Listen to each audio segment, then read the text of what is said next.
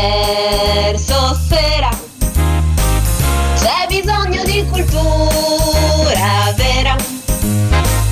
Dalle Alpi agli Appennini, per i grandi ed i piccini, quanta ne sa pagliettini, pagliettini, pagliettini, pagliettini.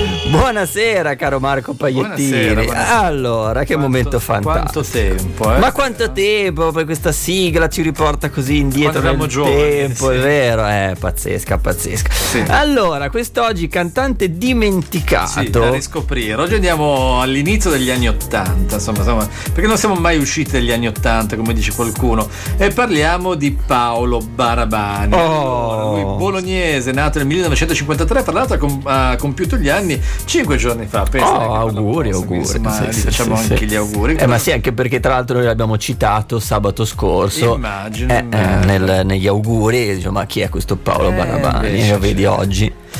Cresciuto però in provincia di Ferrara, filo d'argento, iniziò a fare musica negli anni 70 all'interno di un gruppo che si chiamava Le Ombre. Mm. Entrò poi nella scuderia della Baby Records ed era insomma il cantante di punta di questa scuderia insieme a Pupo. Ah, quindi da piccolini, cioè no, ma Baby Records perché erano piccolini cantanti No, o ormai aveva chiamava già così la Ah, Baby. Records, la, la casa discografica.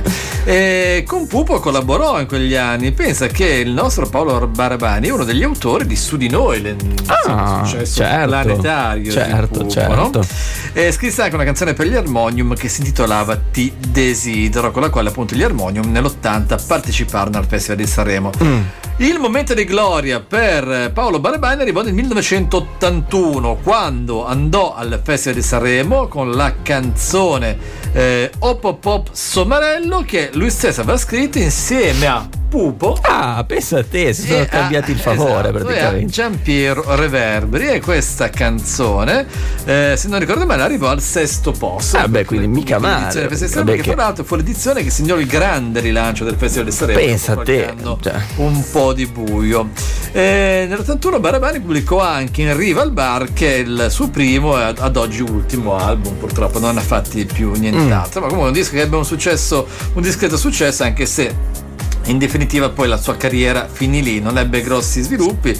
In anni più recenti l'abbiamo visto ospiti di alcune trasmissioni come Anima Mia, I migliori anni, sai queste trasmissioni che Certo. di eh, revival. Nel 2020 ha anche tentato, credo con poca fortuna, però di partecipare al programma The Voice Senior. Ah, cioè proprio cerchiamo di rientrare dalla finestra, invece Esatto. niente. Dicevamo Op Op Op Somarello che può sembrare una canzone anche stupida, no? Mm, insomma, in, invece? realtà, insomma, in realtà parla di, di un tema importante che è la passione di Cristo. La passione di Gesù, Ecco. perché il Somarello è quello su- che accompagna Gesù Cristo nel suo ingresso a, a Gerusalemme. Quindi, insomma, è una canzone sicuramente che ha un testo importante, per quanto ovviamente eh, declinati in modo anche abbastanza semplice. Eh, certo, mi sembra che non capisco perché non la usino anche a, a messa, voglio dire, durante le funzioni, sì, poi esatto, durante la... esattamente, sì, sì. Sì. E quindi insomma questa canzone che comunque è rimasta credo nella memoria di tanti perché è una canzone comunque all'epoca ebbe veramente successo. Ah, bene, chissà quanti se la sono dedicata. Eh, guarda.